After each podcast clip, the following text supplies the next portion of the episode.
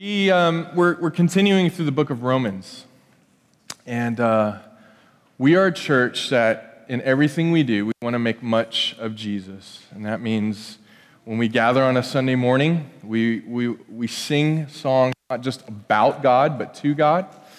And uh, we, I mean, you could see the, the, the lyrics that are up there. We're singing about this great Jesus that is our Savior. And when we gather together and we have community together and we we you know, encourage one another and we pray for one another and we sometimes we hug each other and sometimes we listen to each other's stories that have uh, been hardship during the week or sometimes we celebrate the things that God has done among us.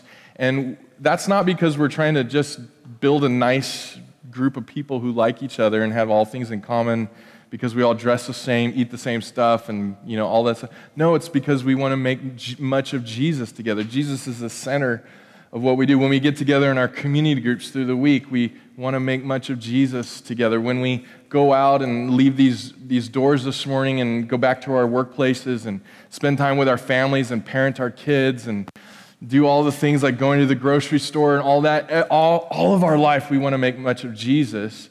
And one of the way that works out for us here on a Sunday morning is we systematically go through Scripture, and uh, we even don't skip over the hard parts. And uh, this morning is one of those hard parts of Scripture. Um, if, you, if you know the book of Romans, you may know where we're going to end up this morning. It's Romans chapter 8, and we're going to read the tail end of Romans chapter 8. And here's what I'm asking of you this morning. Uh, Jeff Collins is not in here this morning, so I can say this without being made fun of. Uh, is I'm asking you to turn off your inward lawyer this morning, okay? What does that mean? We have these little inward lawyers in our hearts, uh, and the inward lawyer is the voice in our head or in our heart that says, I don't like that, I object, and I don't want to believe that. And uh, so I'm asking you this morning, by the grace of God, it's not my words that I want you to believe.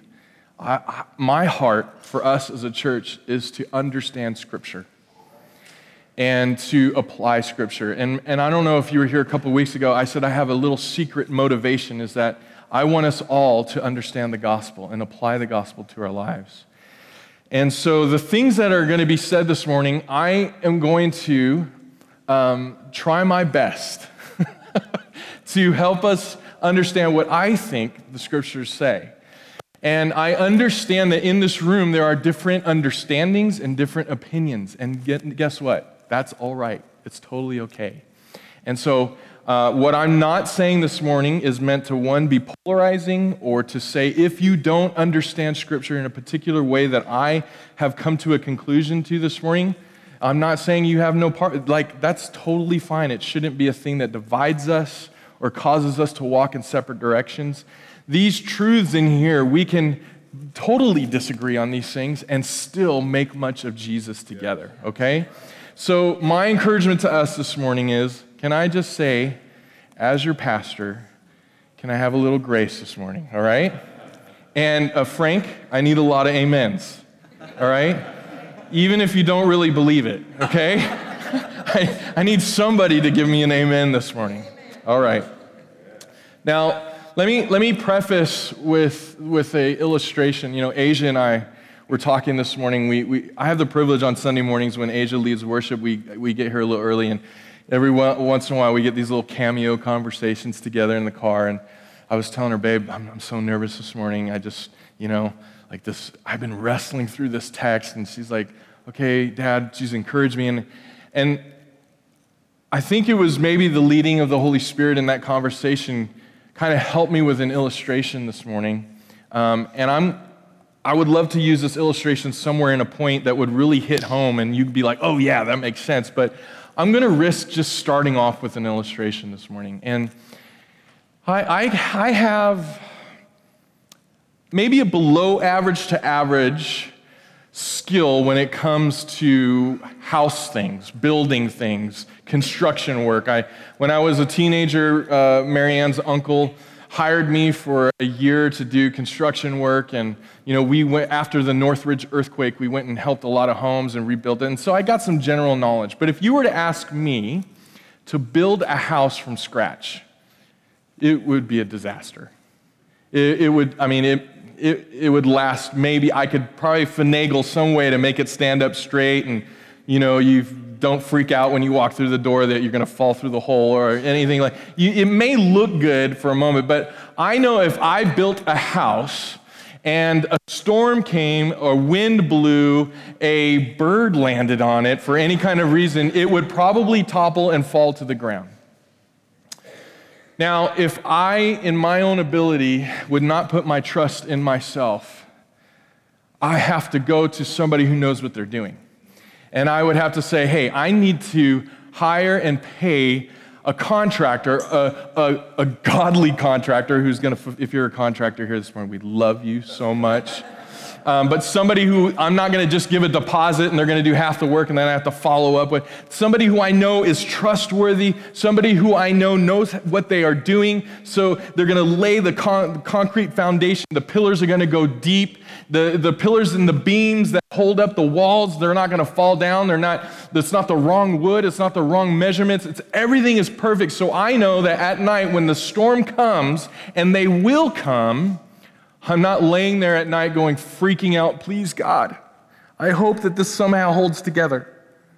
I have a confidence knowing that the, the master builder, the one who knows everything about the home, how it should be built, every nook and cranny of it, designed it perfectly. And if he's the one who did it, this guy I hired, then I can go to bed and just go,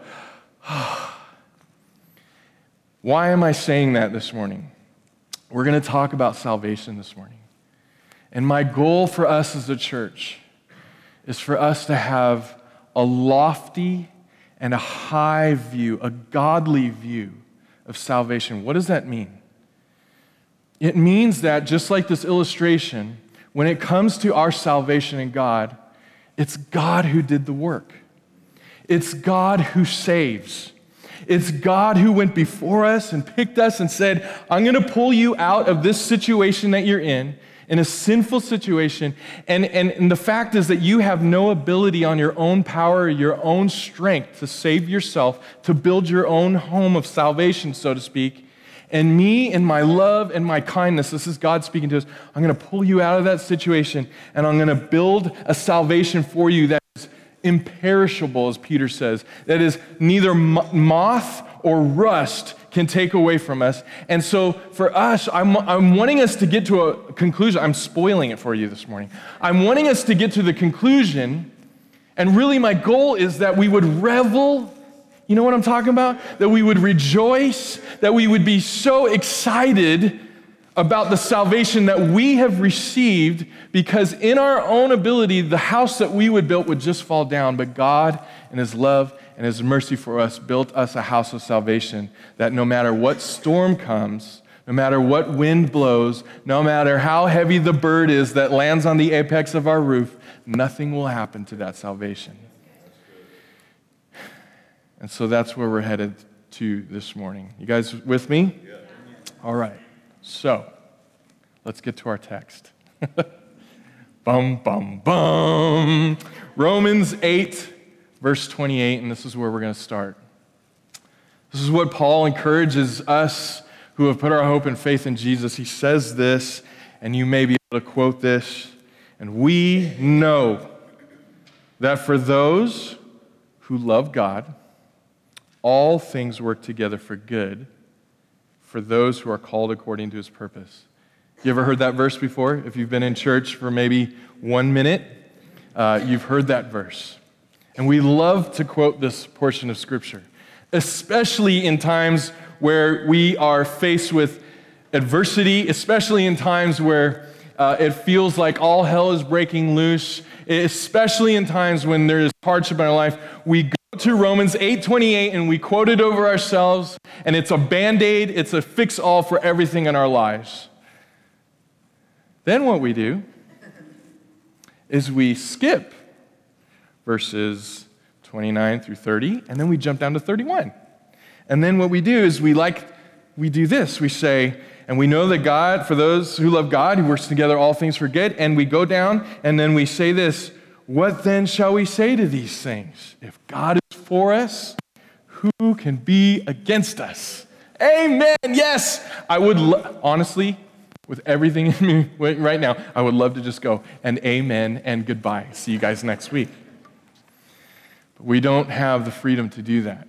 We have to look at these middle verses. And so, what the temptation is for sometimes as Christians is we want to build a sandwich. We, we go to the Word of God and we want to eat from it. We want to devour it. We want to apply it to our lives. We want the sustenance of the Word of God. And so we want it to fill us and sustain us and we want to apply it. But the problem is if we only take Romans 8 28 and skip the two verses and then skip down, all we've done for ourselves is build a bread sandwich. And we have to look at the meat. We have to get the sustenance because the bread is just, you know, it's like the filler. It's the, it's the what looks appeasing. But when we bite into the meat, that's where we get the protein that our bodies so desperately need. And if you're on keto diet, I don't know what you do. You don't even do the bread. And I'm not saying we don't do the bread. We got to do the bread. If you're on keto, you're sinning, right? I'm just kidding. I'm just kidding. Okay, that was a joke. That was a joke. Don't, I don't want a bunch of emails later on. And so let's let's let's talk about this middle part here and don't freak out. It's going to be okay. It's going to be okay. It's going to keep it together. Keep it together.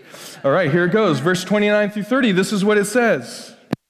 For those whom he foreknew, he also predestined to be conformed to the image of his son in order that he may be the firstborn among many brothers. Verse 30. And those whom he predestined, oh, there it is again, he also called. And those he called, he also justified. And those whom he justified, he also glorified. This is the word of the Lord. I, it's, it's funny this week, I've had, not even this week, the past two weeks, I've had a lot of people um, come up to me and want to talk about predestination. It's really odd. Um, you, you, know, like, Asia brought her friends over to my house, and one of, one of her friends was like, hey, I mean, I'm just, I think it was Sunday night, I'm exhausted after church, you know, and I'm vegging out. I don't know what I was doing, watching Netflix. I think I was like, my hair is like, you know, the more tired I get, the bigger my hair gets for some reason. It just kind of does this kind of thing. My hair is disheveled. There was probably bags under my eyes. I was sitting there Netflixing, and uh, she walks in. She goes, "Okay, um, my friends have a question about predestination." What? Okay, no, it's fine. It's, I love it. I love it. And so I'm sitting there, and then, and then uh, I think a couple weeks ago, um, uh, this boy calls me on the phone from a restaurant and says, Hey, I got a question about predestination, right? And I'm like, What? Predestination? Like, what is happening here? And then um, I, I, call a friend, and I'm trying to vet this. I'm trying to say, Hey, man, how, how does how do you understand this? And, and you know, this kind of thing. He just laughs and he goes, Oh, it's so funny. This, this Sunday, my, the pastor just preached on Romans 8 28 through 39 talking about predestination. So I was like, all right, God, you're up to something here. And so then, lo and behold, we get to this this morning. And, and again, I, I don't want to get, to get caught up in this, this buzzword, predestination. I don't want us to freak out about it either. Um, and so the goal this morning, again, is not for us to like, well, what do you think about predestination? All right, well, you think this and I think that, and then we can't meet together. No, the goal, again, is for us to have a high and lofty view of salvation. But we can't ignore these words. And so I, I want to try to help us to the best of my ability. What I, I think, I've been wrestling through this and just how can this benefit us in understanding that salvation belongs to God? And so I want us to let's let's just aim our sights high this morning, okay? And so I don't know if you've noticed this, but in what we just read, everything is about him. Did you notice that? I mean, it says, He foreknew, He predestined, He conformed, He called, He justified, He glorified. Speaking of God. And when we read that first off the bat, we have to go, man, This is in spite of me. This is all about Him. This is God's work. He's done this. He had mercy and grace upon me, and He pulled me out of that miry clay.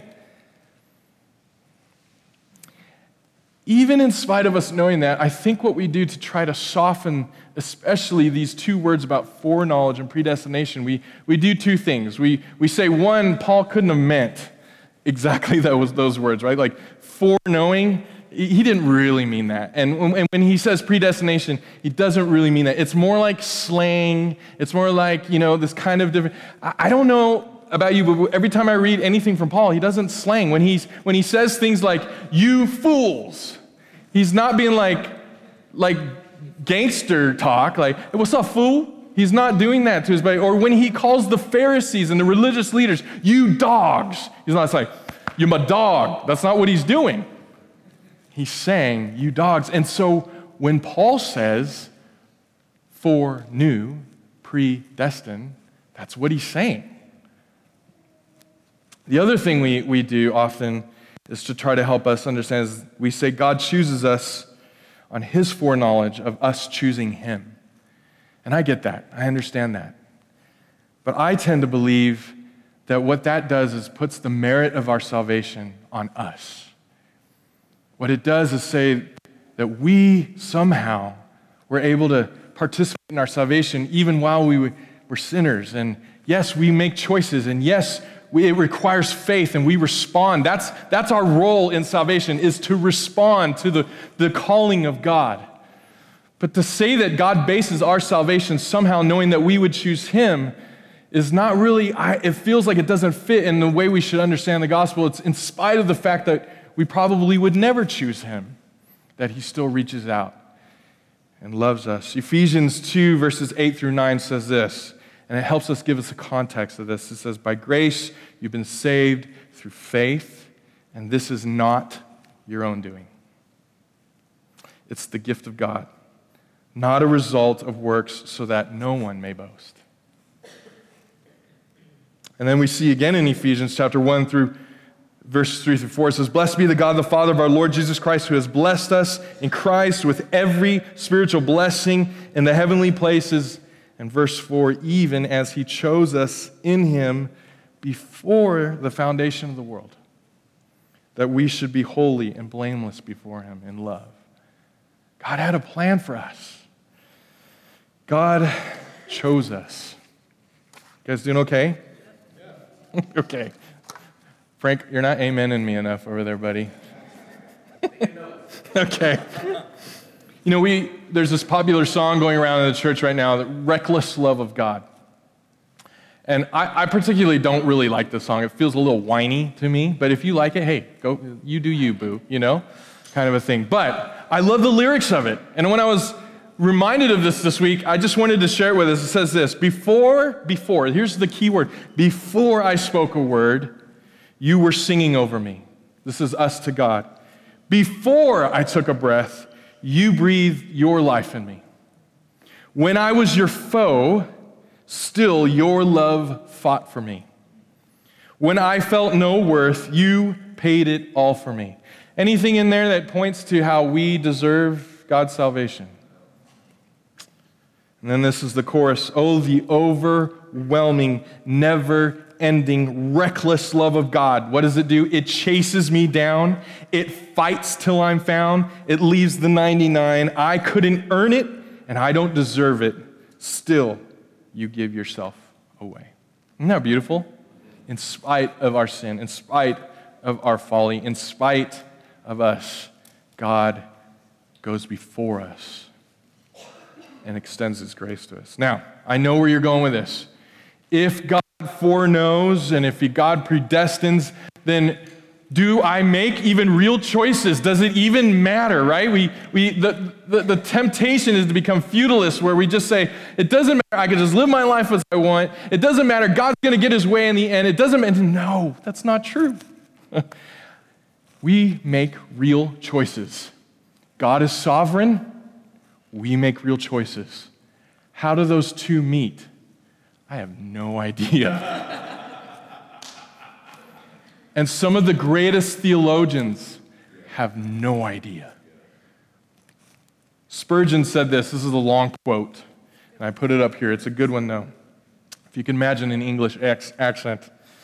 That God predestines and that man is responsible are two things that few can see. They are believed to be inconsistent and contradictory, but they are not. It is just the fault of our weak judgment. Two truths cannot be contradictory to each other. If then I find taught in one place that everything is foreordained, that is true, and if I find in another place that man is responsible for all his actions, that is true. And it is my folly that leads me to imagine that two truths can ever contradict each other. These two truths, I do not believe, can ever be welded into one upon any human anvil, but one they shall be in eternity. They are two lines that are so nearly parallel that the mind that shall pursue them farthest will never discover that they can converge, but they do converge, and they will meet somewhere in eternity, close to the throne of God, whence all truth doth spring. Charles Spurgeon. Isn't that good? So here's the freedom that we could just like take off of ourselves this morning. We don't have to have it all figured out. It doesn't mean we kiss our brains goodbye and go, I don't know, it's faith, you know, whatever, man. We do our best to understand the Word of God, but if anybody in this room thinks they've got it all figured out, please come talk to me. Please tell Spurgeon. You know, we love, we love the doctrine of adoption, don't we? We talked about that last week. We love it. Oh, I love that God loved me. I, I love that God rescued me. I love that He put me in His family. We can't love adoption and not love election. This is what my friend Alan Frau says. If we believe in the gospel of adoption, that God becomes our Father through Jesus, then we must believe in the gospel of election, that God chooses us in Jesus, as mysterious as, as that sounds. Children don't choose their adoptive parents, parents choose the child they adopt. Now, if you're starting to freak out, if your inner lawyer is like on caffeine right now, it's going to be okay.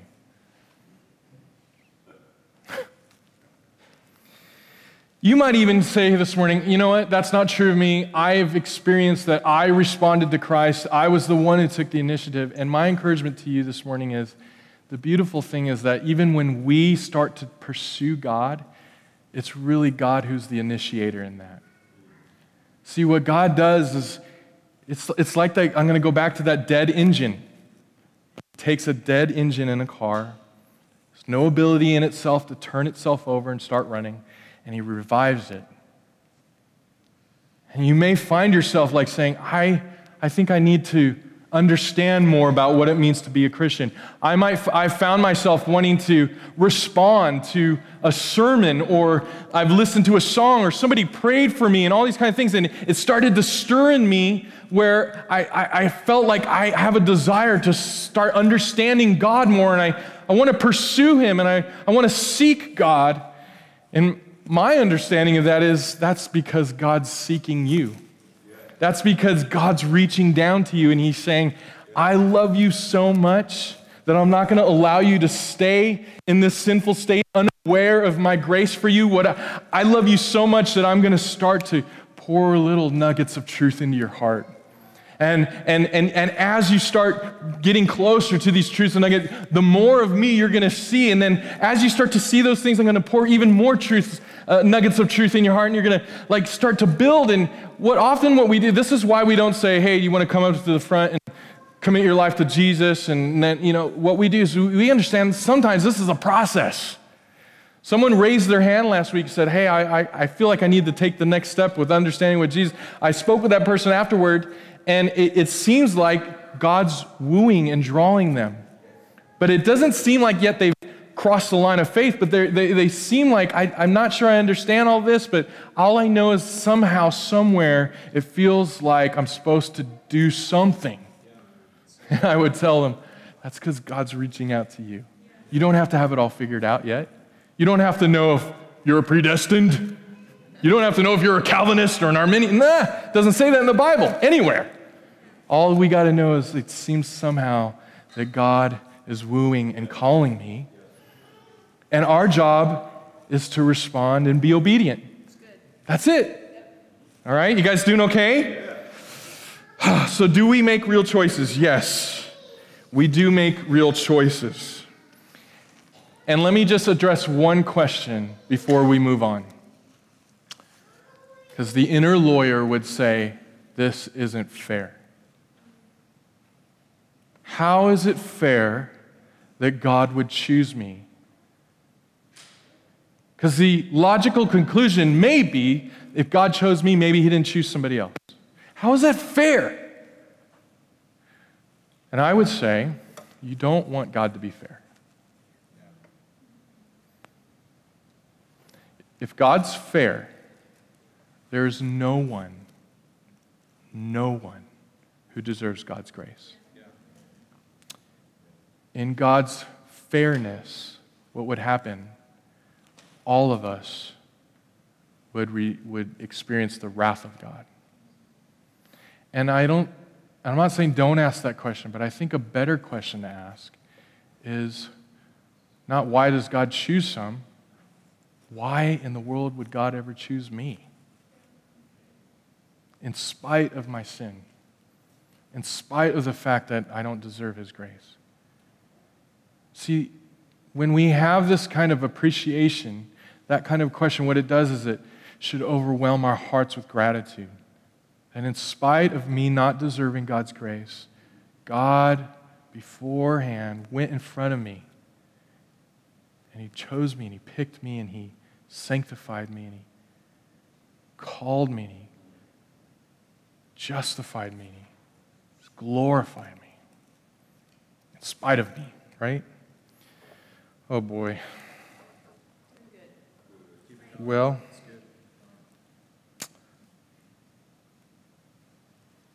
I'm going to skip something here. I think we're getting the point. I'm going to skip this. I was going to really try to justify foreknowledge, what it means. but I don't think we have time for that. And so here's what I want us to do. Let's read Romans 8, 31 through 39 together. Can we do that? All right. I feel the love, guys. I'm feeling it. Doesn't seem like any grumpy faces in here. That's awesome. Romans 8, 31 through 39. That's what it says. What then shall we say to these things? What are these things? It's all of these truths that God set us apart. He chose us, He did all this work in us. If God is for us, who can be against us?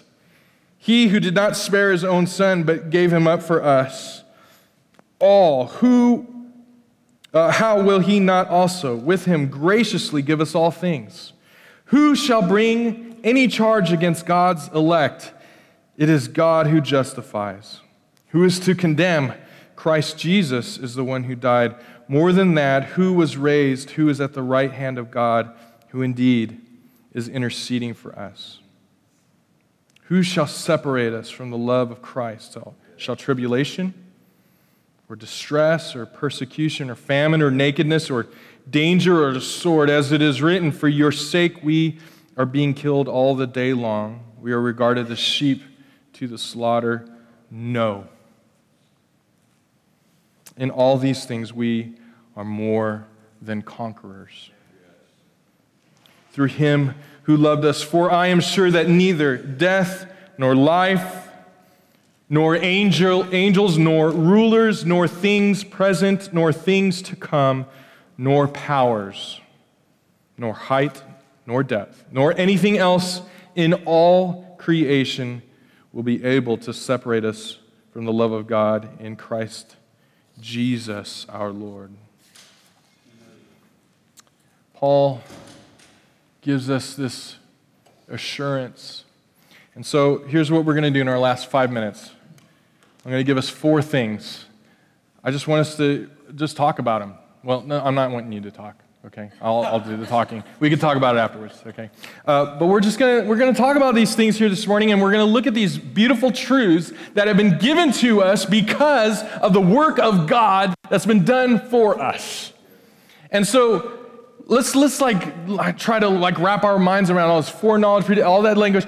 All that do all that should do is point us to a gratitude, which Paul summarizes us for us here at the end of this chapter. And he says, Hey, by the way, because this has been done for you on your behalf, in spite of your weakness, in spite of that you are not a master builder, you have no idea how to build a home. And, and, and what God did is he came and he built this home for you. Now you have this home that the, no storm can come against. It doesn't matter how windy it gets outside. It doesn't matter how many birds land on it. It doesn't matter how many how high the waters rise.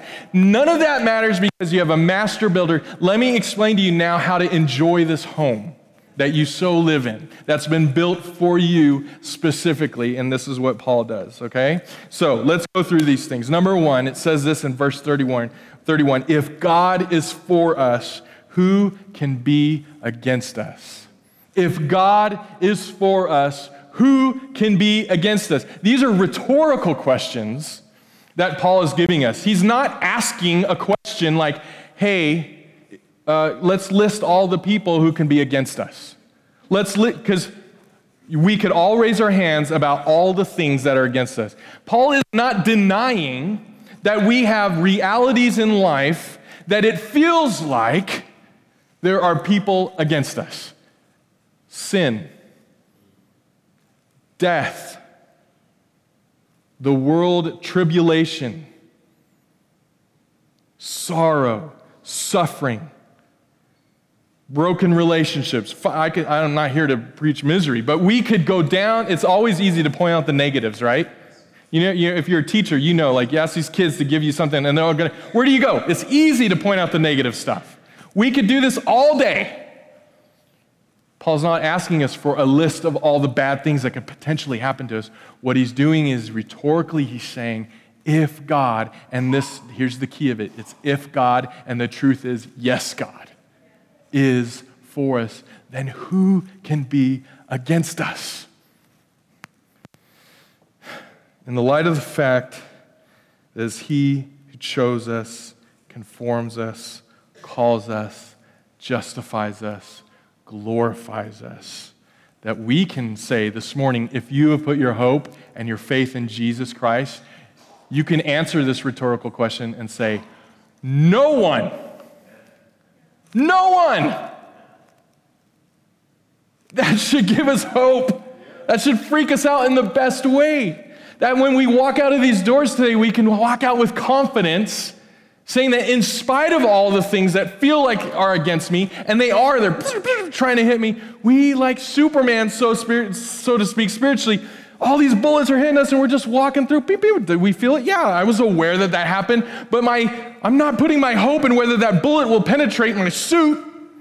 I'm putting my hope in the fact that I have a God who has set me apart and is for me. And this God is not a weak God. This God is not a God who sometimes comes through. This God is not a God who sometimes keeps his promises. This God is not a God who said, When I give you this salvation, I will hold it together. It's a God who has promised and is faithful every single time, and his track record is 100%. So when he says, Walk out the doors with confidence, knowing that I am for you, we say, Nobody can be against me right?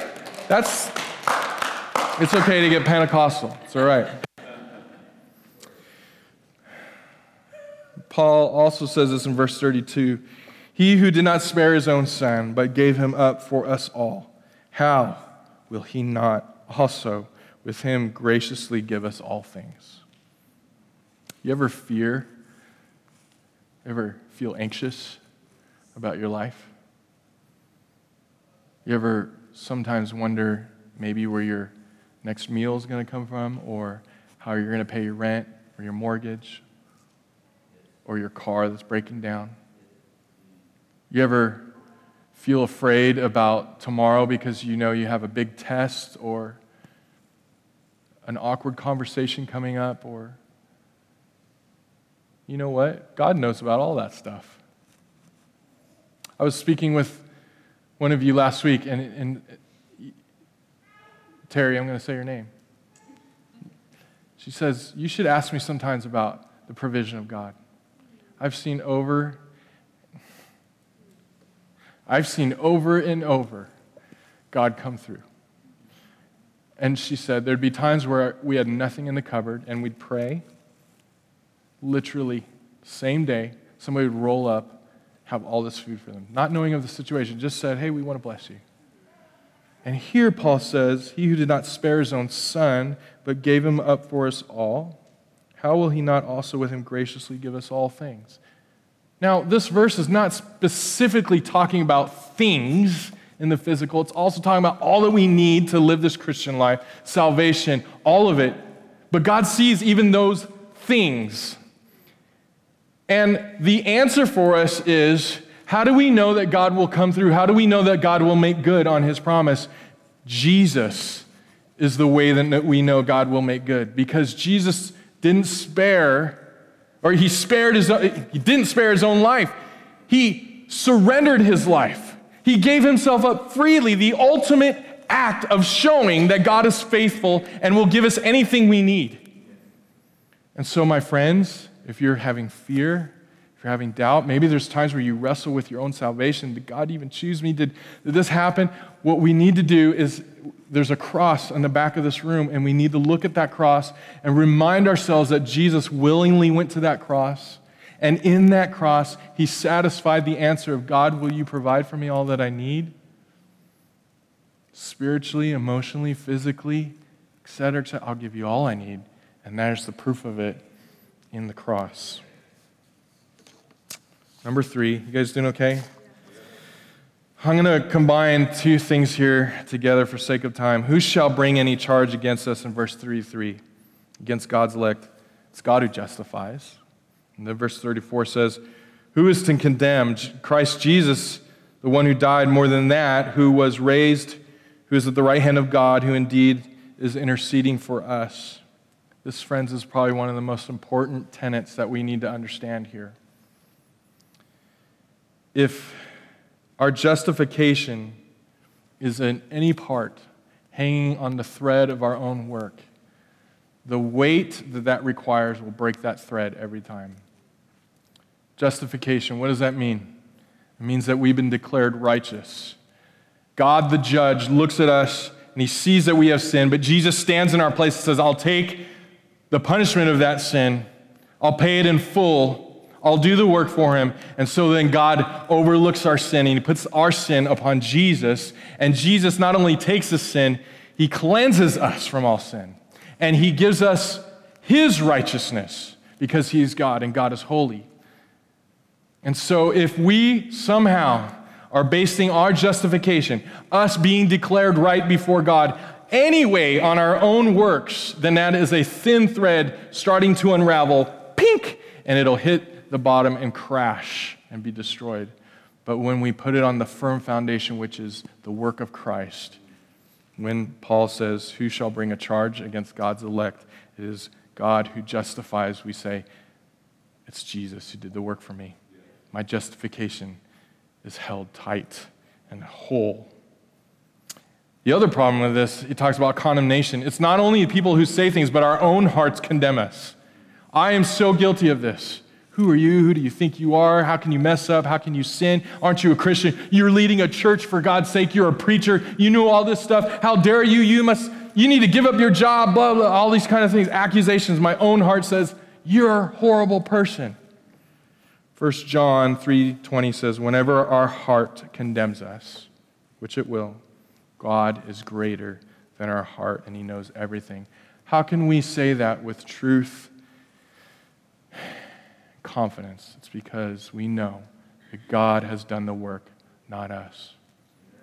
You know, one of the beautiful things about this that says here is that Jesus is interceding for us. Jesus is constantly interceding. He's sitting at the right hand of the Father. You know that Jesus still has holes in his hands? Jesus still has holes in his feet. Did you know Jesus still has a pierced side where the Roman soldier thrust a sword in his side and the water gushed out, declaring that he was dead, that somehow the water and his blood had separated? And he still bears those scars. It's not like when he ascended, all of a sudden his body got all fixed up. Why does Jesus still bear those scars for us? Not that God needs reminding, not that the Father needs reminding, but I think what happens when Jesus intercedes and our condemning hearts or someone else condemns us or the enemy lies when it says, Are you really justified? Look how bad. What Jesus does is he goes, Still got the holes still got the pierced side. I will have these for eternity. So, whenever you're tempted to listen to the enemy, whenever your own heart condemns you, whenever someone who says, You hypocritical Christian, you go, Just, I need to look at Jesus and his pierced body and his wounds again. Jesus intercedes for us. And then the last one, verse 35. Who shall separate us from the love of Christ? Tribulation, distress, persecution, famine, nakedness, danger, the sword, death, life, angels, really? Rulers, things present, anxiety, things to come powers, height, depth, anything else in all creation, what Paul says, none of that can separate us from the love of Christ. What does that mean? It means every aspect of our life. It means every fear. It means every failure, both past, present, and future. It means every outside force, spiritual, powerful forces that come against us who are way stronger than we are. Nothing, no one can separate us from the love of Christ. Why? Because God built the house. Because God did the work. Because God set the foundation. Because God put the windows in. They don't leak. You don't get a draft. The roof doesn't leak. The plumbing doesn't break. It's perfect. And when these things try to say, hey, I'm bigger than the foundation that God did, you just go, nah, uh, uh. I don't believe it. Tempted as I might, I don't believe it. You stand with me?